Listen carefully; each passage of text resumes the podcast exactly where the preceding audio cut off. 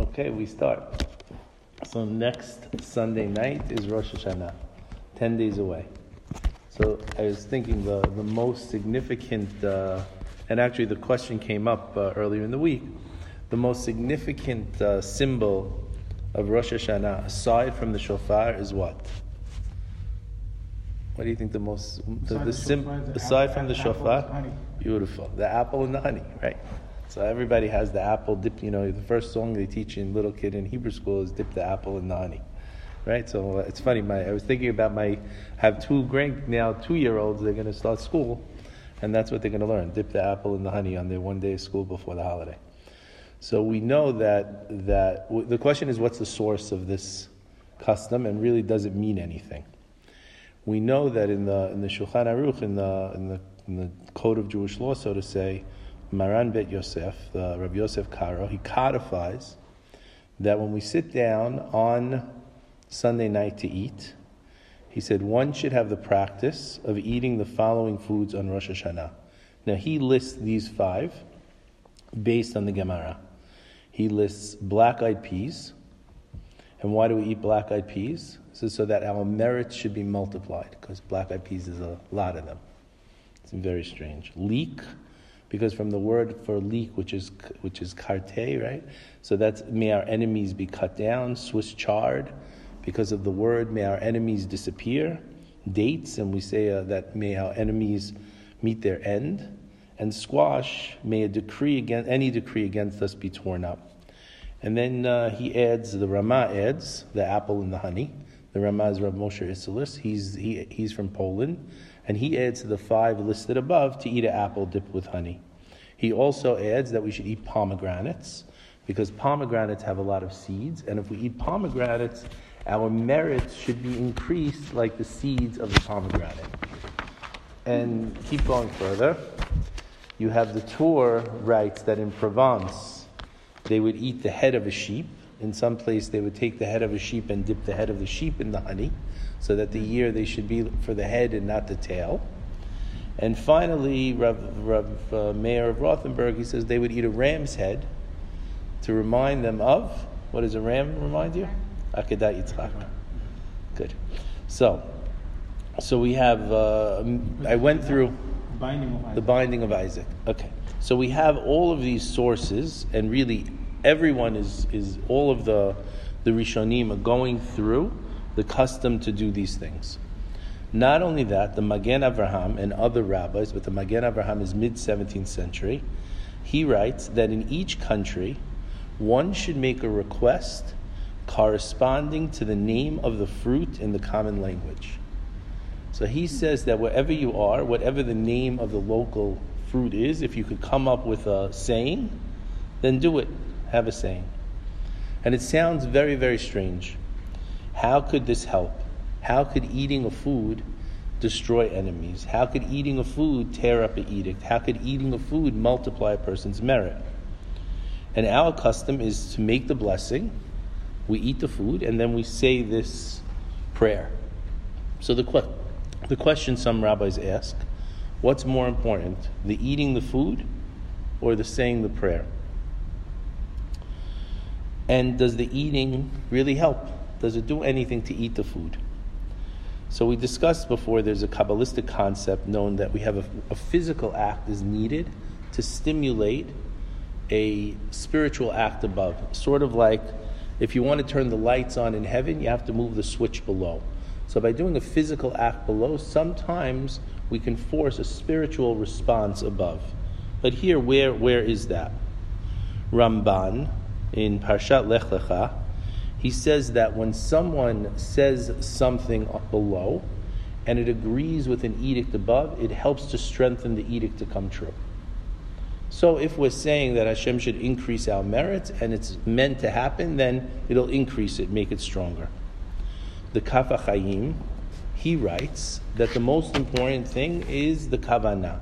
A person has to think what they're doing. He has to think what they're doing, and he says even if, for example, say a person is allergic to a certain food, or a person's not going to eat a sheep's head, right? Like or the fish head or whatever it is. Like in, in my house, there's no fish head and no sheep head. We take Swedish fish and we cut off the heads and And that's the head, because no one's eating the fish head and no one's eating the sheep head, no one's eating any other head. So the Swedish fish head, they'll all eat. So we cut off the heads of the Swedish fish and put them each on a, on a little, uh, yeah, little uh, toothpick, and that's uh, eat the head. So he says, so what if a person doesn't want to eat the food? He says then he should look at the food and he should say the prayer and have in mind. Why? Because the Gemara, when it talks about it, in one place it says eat the food, in another place it says look at the food. Then he says, well, what if you can't even get the food? What if you live in a place there's no pomegranates this year? He says, just think about the food and say the prayer. So it seems what he's saying is the prayer is the most important and not the food. So if the prayer is the most important, why don't we just say the prayers? Why do we need to go through this whole thing of eating these foods? He says, and, and, and the fact is, is, is does eating a date guarantee me a good year? Does the prayer give me a good year? Does the prayer and eating the date give me the good year? Do both together or do neither? So if you think about Rosh Hashanah, it's a good question, right? You know the answer? Not yet. Okay. So if we think about Rosh Hashanah, we think about Rosh Hashanah as the day of judgment. We say in the synagogue, we say a hundred times, Yom Ma'amat the day uh, that, that judgment is standing, the day God is standing in judgment. We say that everyone passes before God in judgment. We're all like sheep passing in front one by one, and Hashem's going to judge us for life and for death, etc., etc. It's like the judge sitting at the bench in the courtroom. We imagine there's a scale in front of the judge, and they're sticking on all your good things on one side, all your bad sins on the other side, and we see which one weighs more. Black and white. It is what it is. We go to the accountant, he takes out the balance sheet, examine the balance sheet. It is what it is. That's what's called righteous judgment. Righteous judgment means it is or it isn't. Either you did it or you didn't do it. Either your merits outweigh your sins or your sins outweigh your merits. So, what in the world is the possible benefit of eating gourd on Rosh Hashanah? How does gourd help you? if you did more mitzvot than sins, you lean to the right. If you did more sins than than, than mitzvot, you're leaning to the left. And if we and if we like we said, if it's the prayer, then skip the food. So one day, a guy came to my rabbi, and he said to my rabbi right before Rosh Hashanah, he said to him, "Listen, I, I want to know. I, I, I, haven't gotten a raise in, in, in a few years, and I know we're going to Rosh Hashanah, and everything is decided on Rosh Hashanah." how am I going to go and what do I do on Rosh Hashanah? What Kabbalistic thing could I do? What prayer could I make that I should get a raise in my salary? I want to get a raise. I want my boss to give me a raise. So the rabbi turned to him and said, It's very important to know. What do I do? Rosh Hashanah, everything is decided. We say a person's whole income is decided on Rosh Hashanah. So what do I do? So the rabbi said to him, when we sit down in the beginning of the meal and we have all the other simanim, all the other foods we eat, he says, take a piece of celery and put a piece of celery on every plate of the table. Okay, and he said inside the celery, where you have the opening in the celery, you put a bunch of raisins. And he said, and what do you do? He says, you pick it up and you say, Yehi Ratzon, it should be your will, Hashem Elokeinu, God of our fathers, year by year, what you should do is give me a raisin in celery a raise in celery, a raise in salary. Okay, raise in celery. now, it seems, but but you think it's a joke, right? It sounds like a joke, and in reality, it should be a joke, right? Mm-hmm. But we mentioned the Chachamim say any language you have, you should do the Yehi Ratzon. So a raisin in the celery, raisin celery, will give you a raise. That's what he's saying. How? This is again, we said. Yes, any language, he says. We do them in Hebrew, Aramaic, but that's because that was the language there. So now, you, if you're English, try to take any anything in English and come up with it, and do that, and that should work. What was she doing before Making jokes. so the the question then is, but that's what you should do. So the question is how. You have the day of judgment, the angels are around you, Hashem's at the bench, there's the prosecuting attorney, there's the defense attorney. We go through all these images.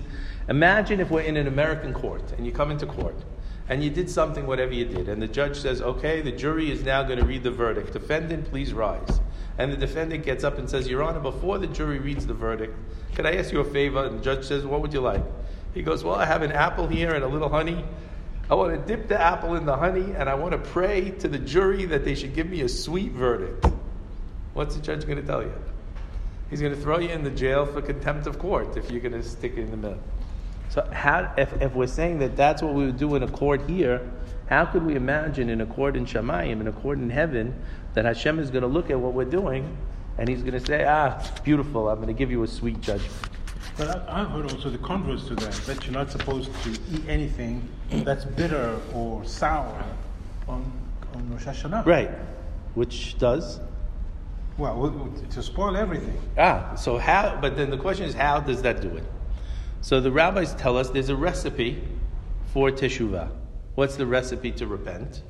A person does something wrong. He has to admit, I did something wrong. He has to regret that he did the wrong thing, and he has to change his behavior. The same way of anything in life. Realize you did something wrong, regret that you did it, change the behavior. So when it comes to Rosh Hashanah, New Year, judgment, what do I have?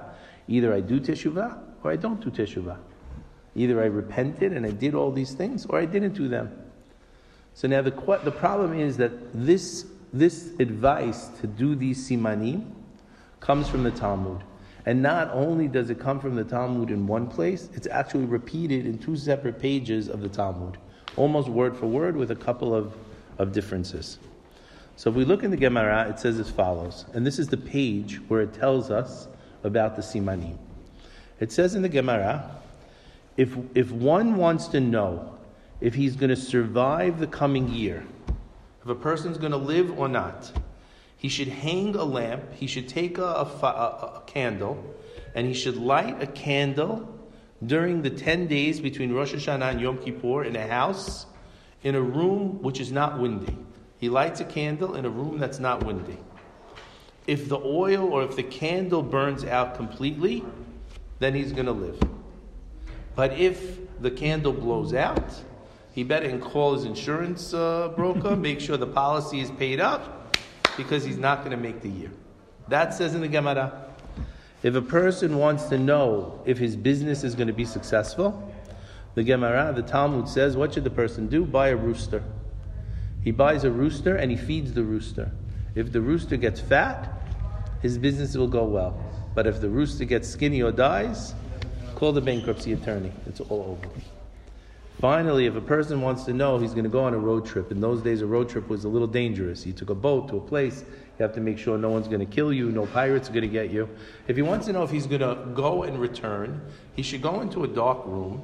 He lights a candle, and if he sees the shadow of the shadow, I don't really know what that means, but it's a double shadow, then he knows he's going to go And come and he's going to come back. But if he only sees a single shadow, he could cancel the return ticket. This is the Gemara. At the end of the Gemara, talking about these omens, the Gemara says, you know what? All of these things, don't do. Don't do. We're talking about the Gemara says certain things a person wants to know if he's going to live, light a candle. If the candle, Ah, you, if it blows out, historic things. he says these are the things a person should do. He wants to know if he's going to do well in business, da, da, da, all these things. But then the Gemara says, don't do them. Why not do them? He says, perhaps he's not going to see it. Perhaps the candle's going to go out. Perhaps he's going to worry. And, be, and because of this, misfortune is going to come to him. The, the other Gemara Comes a self- says the same thing. And he says that if he sees it and he worries, his mazal will become ruined. And that's going to cause him that he doesn't return or that he doesn't live. Okay, that's the, the, the Gemara. After this, the next line of the Gemara says, But since we know that omens are significant because of this Gemara, what a person should do is on Rosh Hashanah, a person should eat kara, he gives the list, kara, gourd, rubia, black eyed peas, karte leek, silka, Swiss chard, tamre, dates. And the question is why? And the Gemara says these things grow quickly and these things are sweet. Okay, that's it. So the Gemara tells us we should eat these things because they're a good omen for a good year. And that's why we begin Rosh Hashanah by eating these five foods. The question is, how does it work? How could it work? How could eating a food make a difference? Okay, now let's go to the Perashah. And from the Perashah, we're going to come back to try to answer the question. The question is, The question is, why do we eat? putting faith in the food and not in God? That's the question. Are, we, are those foods, do they have any power? Do, does the food have the power? Where's your faith? Does eating the food have the power, or do the words of the Yehiratzon have the power? Or what about God? But, No, you're but- saying but it to Rabbi, Hashem. Yehiratzon Hashem Elokeinu, may it be your will, Hashem our God. Oh, you know, if I say this, Yeah, yeah. a segula. It's Segula, Sugula. yeah, but- But the Gemara is telling you it works. Oh, look at that. How could it work? Yeah, So the question is either you judge for what you did. How does this add merit? How could you add merit because because a pomegranate has a lot of seeds? But Rabbi, Is the goal is your is your scale on the judgment? Does the angel take the pomegranate and pour it on the side of the of the merit? Is that, is that? Seems very strange, but the Gemara is saying no, do it all. Wow. but- Eat the foods, and not only Gemara. Every rabbi, all the Rishonim tell you to do it. We quoted in the beginning, all the Rishonim tell you to do it. Not only those five foods, we're up to eight already. But do we hold by that Gemara? We hold. We all do it. The Shulchan Aruch says, eat the food. You did, yeah. You did, you did two nights? The or one tour, we do it both nights. Both nights, yeah. By Sod, do it both nights. The Tur writes about it. Shulchan Aruch writes about it. Magen Avraham, every single rabbi writes about it. Yeah, it's heebie-jeebie. Heebie-jeebie. So let's try to understand how could it work. Oh, You got- you figured it out yet? Side, You figure it out yet? How it works? Not yet, right? Okay, good. Okay, now, this parasha we read Kitavo. We read about blessings and curses. We always read this parasha with blessings and curses two weeks before Rosh Hashanah. We always break because it ends with 98 curses. We don't want to go into Rosh Hashanah with curses. So we have another parasha next week. You read 98 curses. Next week we read Nitzavim. What is Nitzavim? It says, Atem Nitzavim, you are standing. Meaning, even though you heard 98 curses, don't worry. Atem Nitzavim, you're still standing. You're still okay. You're still okay right before Rosh Hashanah. And we say Tichle Shana vekileloteha. We sing a song at the beginning of Rosh Hashanah that, that the each stanza ends Tichle Shana vekileloteha. End the year and its curses. The beginning of the parasha that, that gives us all these blessings and curses talks about when you come into the land and you're going to possess the land, you're going to plant your fruits and you have to bring the first fruits to Jerusalem or to the place that I will show you, to the Kohen in Jerusalem. Now, how much do you bring of first fruits? I grow a whole grow. I have a whole uh, thing of grapes, uh, a vineyard of grapes. What? So interesting. So, you're saying ten percent. How much do I bring of bikurim? So the Mishnah says, these are the things she'en lahem shiur. These are the things that have no shiur, and the one of the things that have no shiur is habikurim. That have no amount, and that is the first fruits. Meaning that I have, I have a thousand acres of grapes to fulfill the law by the letter of the law. Now, the rabbis later on came and said, no, a person shouldn't be stingy and he should give a specific amount. But to fulfill the obligation according to the Torah, if I'm in my farm, I take the first grapes that came off, I stick them in a basket, I travel down from the north to Jerusalem. It takes me two weeks to get there. By the time I get to Jerusalem, those grapes turned into Raisins. a couple of raisins. I come into Jerusalem. The whole town has to stop. If you're in your store, you have to close the store. Everyone sees me bringing the first fruits. Everyone comes and starts singing and dancing, and we have a parade. And I bring the basket to the Kohen, the priest. And the Kohen looks and says, What'd you bring me? Raisins. Ah, two raisins. What does that mean? It says that a person who does this and brings his bikurim and comes with the happiness and joy and singing and dancing and all of this, it says that he's going to hear in his ear, the Gemara says, that Hashem's going to say, You should be zocher to do this next year. He's going to hear God saying, You should merit that next year you should be able to come with your fruits again Who, consumes the fruit? the Kohen. Now, what if what does that mean? That Hashem is actually whispering in his ear, "You should be zocher. You should merit to be back next year." That means God is saying, "I guarantee you'll be around next year." And not only I guarantee you'll be around, you'll No, have food in order to bring. He's saying you should No, no, he's bringing you zocher. You'll Oh, merit. you're. Okay. You merit to be here Zocher, next year. okay. It's as if God is saying, "Thanks, buddy. I'll see you next year." Bumper yeah. So the rabbi asks, Is it true whoever comes is blessed? that a person should come and he should have the zechut that Hashem should tell him, no problem, I'm going to give you the next year? And why only with bikurim? Why only with first fruits? Why not other mitzvot? What's so special about bringing the first fruits? This parasha that Hashem should tell you. So comes the Arizal to explain all of this. He says the Gemara is very disturbing. You go through the signs and it says if you light the candle and the candle stays lit, you're going to live. But a person who the candle goes out, he's going to die. He says, What do you mean I'm gonna, he's going to die? He says, He's not ready to go. He still has debts to pay. He has things to do. He has people to see. You know, he has something to do. So the Arizal says, What happened? What happened? He says, Really, what happened when the guy lit the candle and he was hoping the candle would stay lit and he wanted to see if it stays lit? Hashem wrote the year that he's going to live. But what happened? The dark side came, the Satan came, and what did he do? He blew out the candle. Why did he blow out the candle? To make the guy crazy. And when he makes the guy crazy, what happens to the guy? He thinks he's going to die. So what is that? He becomes? He becomes very, Paranoid. very depressed. Right? He's depressed. We say, what is the tool of the Satan? Yagon ve'anacha. Depression is the tool of the dark side. And says the Arizal, this depression will kill him. Depression can kill a person. A person could be ruined, Did it mean depression or despair? Both words, same. Depression and this yagon anacha, could we say both words? Depression, this kind despair can ruin a person. It ruins his mood, it ruins a person. So the Gemara says, don't do these tricks.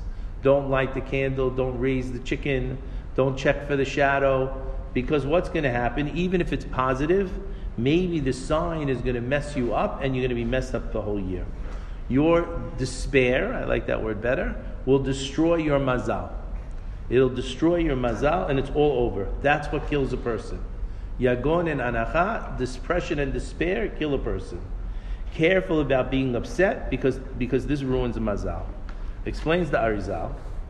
After teaching us that depression can destroy a person, depression could destroy a person's mazal, then the Gemara continues, and Abaye, the rabbi says, if depression could bring down mazal and destroy a person, then joy and happiness and satisfaction bring up the mazal. That's the brilliance of Abaye. He says the secret to build mazal is what? Simcha. Eat those five things.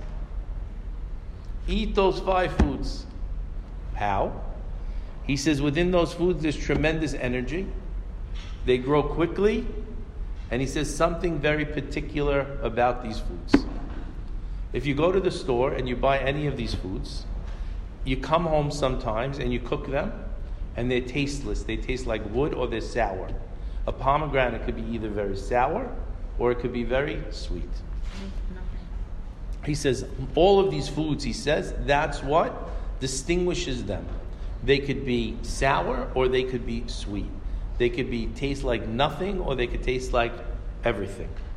He says, the Arizal says, what's our job? He says, even if the food is tasteless, we have to taste the food and make sure we sweeten the food in order to be able to say, wow, fantastic, marvelous, I appreciate it. Thank you, Hashem. I'm happy. I'm happy. He says, this is the secret. He says, Rosh Hashanah has the ability to change a person from bad to good, changes mazal. Lematek et hadin, to sweeten the judgment. What, what does it mean?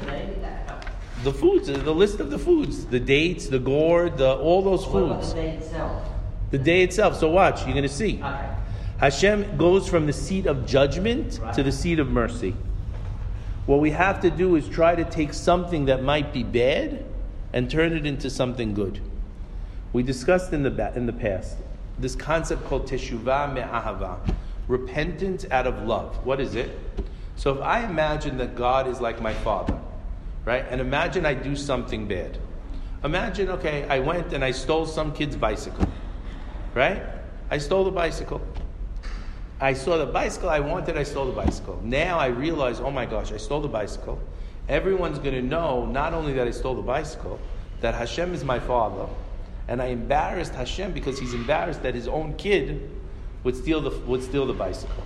Say, he's my regular father. My father's going to be embarrassed. How could my kid steal the bicycle? How could he do that? So I feel worse that I embarrassed my father than that I stole the bicycle. So what do I do? Feeling this way, I go and I admit I stole the bicycle. I regret I stole the bicycle and I'm going to return the bicycle. So I go to my father and say, Dad, I'm so sorry. You know what? I'm the guy who did it. I stole the bicycle. And I feel worse, not that I stole the bicycle, but that I embarrassed you because of what I did. Now, what does my father do now? He's so happy that his son was able to do this. So, what in fact happens? I've taken the sin of stealing the bicycle and I've turned it into Something sweet. something sweet, a merit. You understand?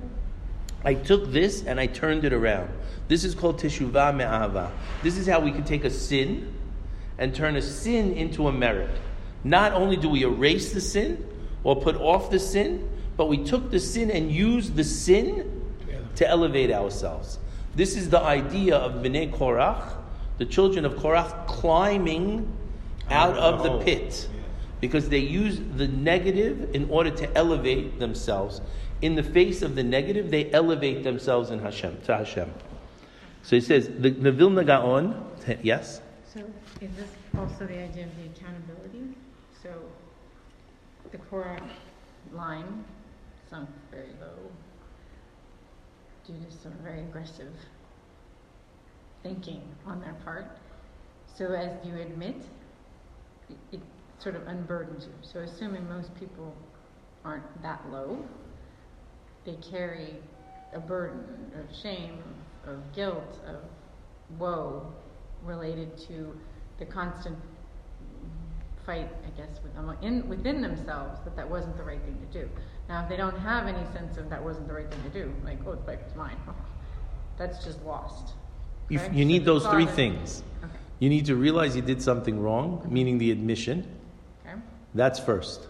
Without realizing that I did something wrong, thinking that I'm perfect, I'm just living in a world in, a, in an illusion, and it's that's it. I'm living in a fantasy. What? Not a very good joke. That's the first. The second is when I realize what I've done wrong, mm-hmm. I have to regret that I did it. I can't just admit that I did it, I have to regret.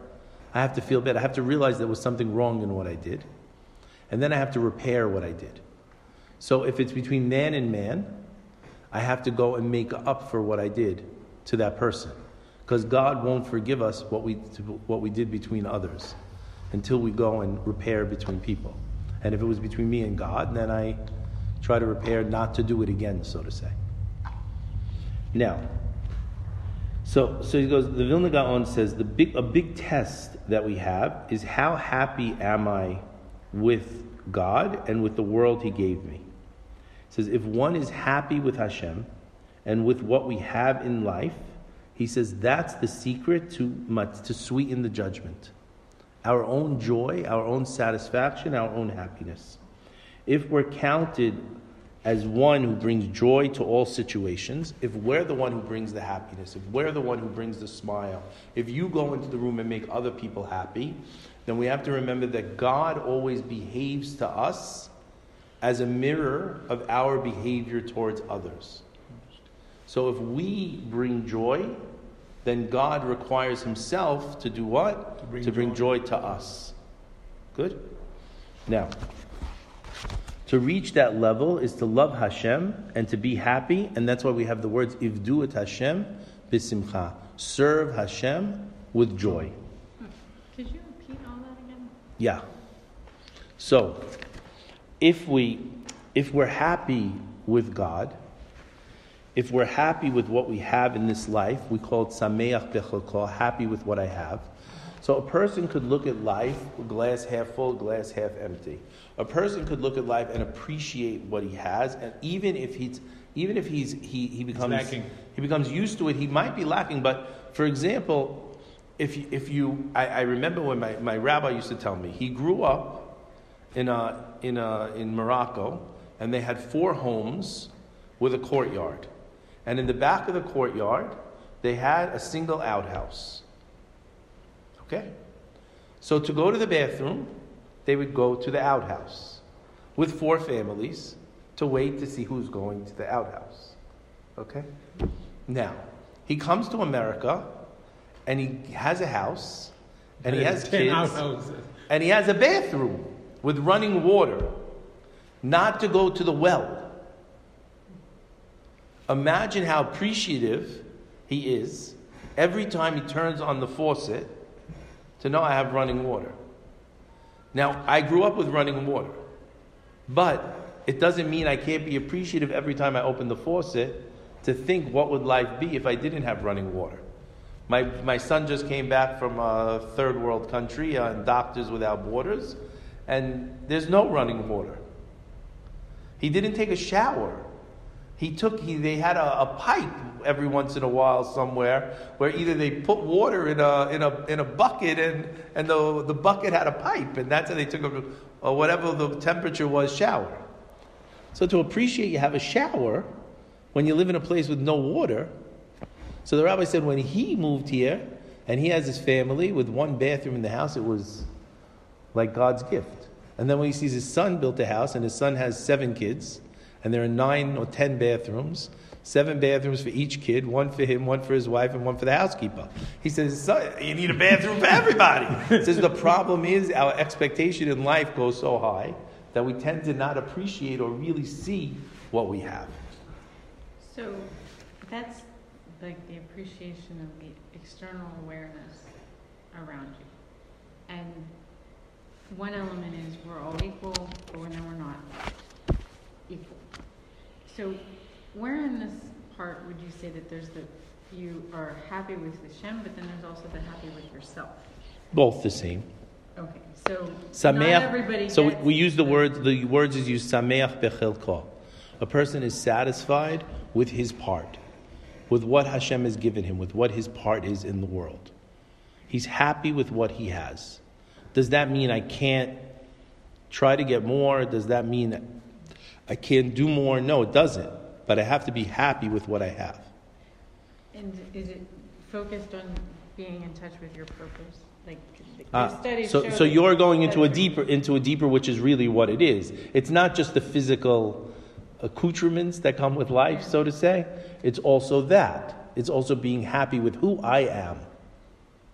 That's part of it. Because so happy is like with whoever, then it's like the connected to God. So hmm not that That's that's exactly. It's like It's the connection, and and they're I'm just- I really. guess I'm semantic, and they- but I'm trying to- No, but that's really where we're going to end. It's really the connection, because but then it's saying goes further. If you can bring joy to others, Yeah. then God will relate to you as you relate to others, meaning He will bring joy to you, so to say.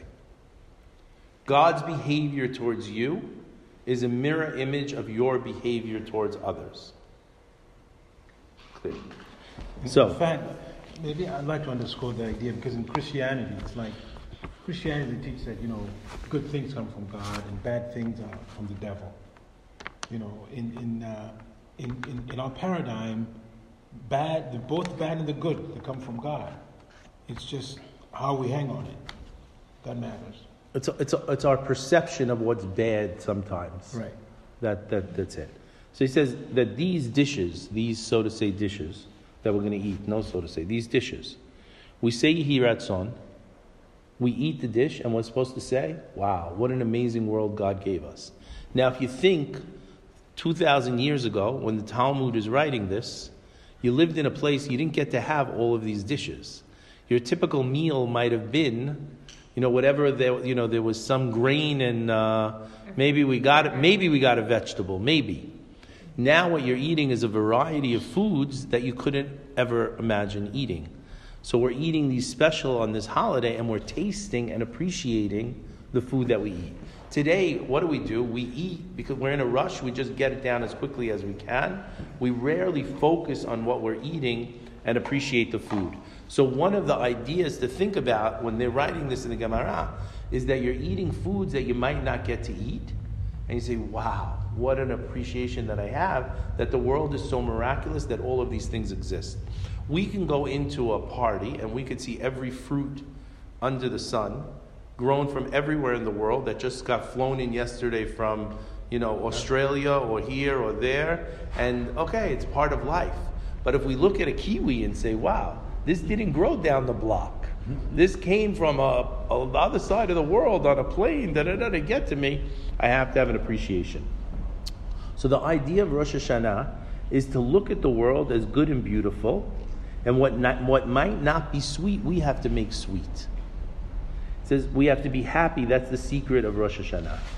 The Torah itself does not call Rosh Hashanah Yom Hadin, the day of judgment. The Torah calls Rosh Hashanah Yom Teruah, the day of blowing, announcing. It says, what's the secret of that day? To be happy and be satisfied. It says the Vilna Gaon, it talks about being happy. He says normally a person going into judgment, he could be nervous, he could say, what if? But if a person realizes that I'm connected to Hashem, and whatever I did wrong, if I could turn it into this, this repentance out of love, it reverses everything. The Navi, so when we go into Galut, when we go into exile, Ezra Nehemiah, what do they tell the people? They're coming to Rosh Hashanah, the people are nervous. They tell the people, you know what to do? Rosh Hashanah is coming. What should you do on Rosh Hashanah? The people want to tear their clothes, they want to cry because they sinned, they did bad things, they took foreign, uh, foreign wives. It goes through this whole thing. And it says, no, you know what you should do? You should eat sweet, you should drink sweet drinks, you should eat fatty foods, fatty meat. In those days, big delicacy. Again, my rabbi from Morocco said they used to eat the shish kebab. They used to put the, the meat and then the fat and the vegetable and the you know the, like the tomato and the onion and the meat and the fat. And if they had extra fat they'd put extra fat. And the fat would drip onto the other and it was so happy. It was like the best food you could imagine. And his son's a cardiologist. And he would say okay one day a year don't worry about the cholesterol. Says you should just so Ezra Nehemiah telling the people what should you do Rosh Hashanah? Eat drink be merry be happy. Enjoy the day And that's the day of judgment. that's the day of judgment. He says, so that the person should be a person, if a person's a person that can smile, if a person that looks at the world that everything is sweet, if a person that looks at it that way, then a person is able to sweeten the deen, he sweeten the judgment. says, how does the rimon, the pomegranate, increase my merits? It's based on what? On my balance sheet? How do I increase? He says the answer is be happy, be satisfied, be appreciative. Is, it, is, is that a day of judgment Ah, so that's the difference. so how do you get more merits? He says that's how you take the sins, turn them into merits. You tear up the gezerot because how did you get the gezerot? When it says the curses are going to come to you, these 98 curses, why did the 98 curses come? It says because you did not serve God betuv levav, with a good heart. You weren't happy. You weren't happy. That's what brings curses. Wow. Not, that's what we read in this week's Parashah. We read 98 curses. It says, why do the curses come? Because you didn't serve God with joy. So it's not because you violated any any any mitzvot. It's because you weren't happy. When You could violate the mitzvot and you could fix. But why does the curse come? Because you weren't happy. You weren't satisfied. Ah. He says, how do you fix it? You, you, you got it because of lack of satisfaction, lack of enjoy. He says, how do you fix it? You reverse it, you do the other way. So this is the story. Last week we mentioned the rabbi. His name was the Shaagat Aryeh. This was a guy, he remember he was at 60. I told you a story. He was 60 years old, and what happened was they interviewed him to take the job as a rabbi. They were very nervous because they see he's 60 years old. He guarantees, I'm going to be there till I'm 90. I'm going to guarantee you 30 years I'm going to work. In those days, a guy didn't live that long. At 88, he was on a ladder in his library and he fell. They thought he was going to die. He says, No, I prayed to Hashem, make sure Hashem, I promised him 30 years. You have to give me 30 years. On his deathbed, they came to him to do uh, vidui, uh, English. Final, What's English? Uh, confession. To do a confession on his death dead, deathbed. He says, I have no confession to make. I have no sins. What do you mean you have no sins? How could anyone say that? He goes, You know what? I have nothing to confess. Why does he have nothing to confess? He says, Because I was always connected to God my whole life. I was connected through ahava to Hashem. So whatever I did, I work out with Hashem every day. He says, That's why I have nothing to worry about. I'm connected to Hashem. He says, Before Rosh Hashanah, we read the curses. It's scary. But what's the cause of the curses? A lack of happiness that we didn't serve Hashem with joy. See what the Torah says. A person has to be happy, satisfied, loved, sweet. Says you could forget the balance sheet. Really, you could forget the balance sheet because if you have this love and joy, you could take every sin and turn it into a merit. Climb back up. It says we always read this portion now because it motivates a person. Okay, now I have to really think. Hashem loves me. Hashem cares about me. Whatever I did wrong, let me look at what I did wrong. Let me regret what I did. I'm embarrassed that I did it. How could I do this and God loves me so much? How could I do something if God loves me so much? How could I embarrass God by doing something wrong? If everyone knows that I'm like God's child, because we read, Banim Atem Hashem, you are children of God, then how could I do this? It says that's what a person has to do. He has to get to this level, he has to get to this level of, of teshuvah, I was, on me'ahava. the, I was on the street and there was something modest on the street. Some what? I looked away and said, if I were to look at it, God would be upset with me, would be angry with me because I looked at it. So I looked away. Okay. Because you know, you see around the streets, there's a lot of modesty around because of the stuff. So the, the, the, this Very relates. Right. Very right. This relates to the Bikurim. You bring the first fruits, everyone's singing, dancing, enjoying, and appreciating the world that God gave them. What other mitzvah do we have that Hashem says you should be zocher to be here next year? What's the secret? V'samachta. What's it says with regard to the first fruits? V'samachta be'kol hatov. You have to be, you have to enjoy, rejoice in all the good. That's the whole idea of the first fruits. You rejoice in all the good that God gave you. And if a person does that, then he says, Don't worry, you're going to live. You're going to be fine. You'll have the next year. He says that what happens, what, what happens when a person is the opposite? What's the root of a lack of satisfaction, a lack of joy? Brings the Arizal, he says, jealousy. A person is jealous, he's not happy. A person then cheats because he's jealous and he's not happy. It goes on and on. All of these things relate to a lack of satisfaction, lack of joy. It says that person lacks a word, we call it shelemut, shalom. It's not really peace. Shalom shelemut is completion. Completion is this wholeness or satisfaction. He says that that this person who doesn't have it can't love Hashem. He can't love God because happiness relates to shelemut, to completion. Completion relates to satisfaction, and this is true joy. He says, if you see it's good, you feel complete, you don't cheat, you don't look, you have what you need, and you're happy. It's so true. It's so true. If you have complete bitachon and Hashem, You're coming to the Kohen, you brought one fig. But one fig, what's one fig? But the fig is special to me. I planted my, my, my uh, farm, whatever, and the first one came, I tied a ribbon. And I was so happy that God is giving me all of this. And I'm connected, and I know that God is bringing the rain and God is helping it to grow. So, what happens when I bring this fruit? I realize I'm connected to God. This is my connection to God. They close the stores, they do everything, sing and dance, everything, because everyone has to feel they're connected and they're joining and they have this appreciation. And again, the words are v'samachta be'kol hatov. A person has to rejoice in all of the good. I'm so happy, I'm so, so appreciative. A person is sameach bechelko. Rabbi, Yeah. do I bring in the first fruit of the first three years? The first three years, no, that's orla. We don't touch it. Don't touch it at Right. So he says, so the secret to Rosh Hashanah is to be serious, right? We have to be serious. But at the same time, we have to be satisfied with what we have. Too many people come into Rosh Hashanah with a list. It's called the gimme, gimme, gimme, gimme list. They think Rosh Hashanah is a list. I'm going to come to God and say, gimme, gimme, gimme, gimme, gimme. But that's not what it is. We have to listen to the Navi. We have to eat the meat, drink the drinks, think of the smile. I could think of my rabbi's smile when he talked about the fat on the, on the shish kebab.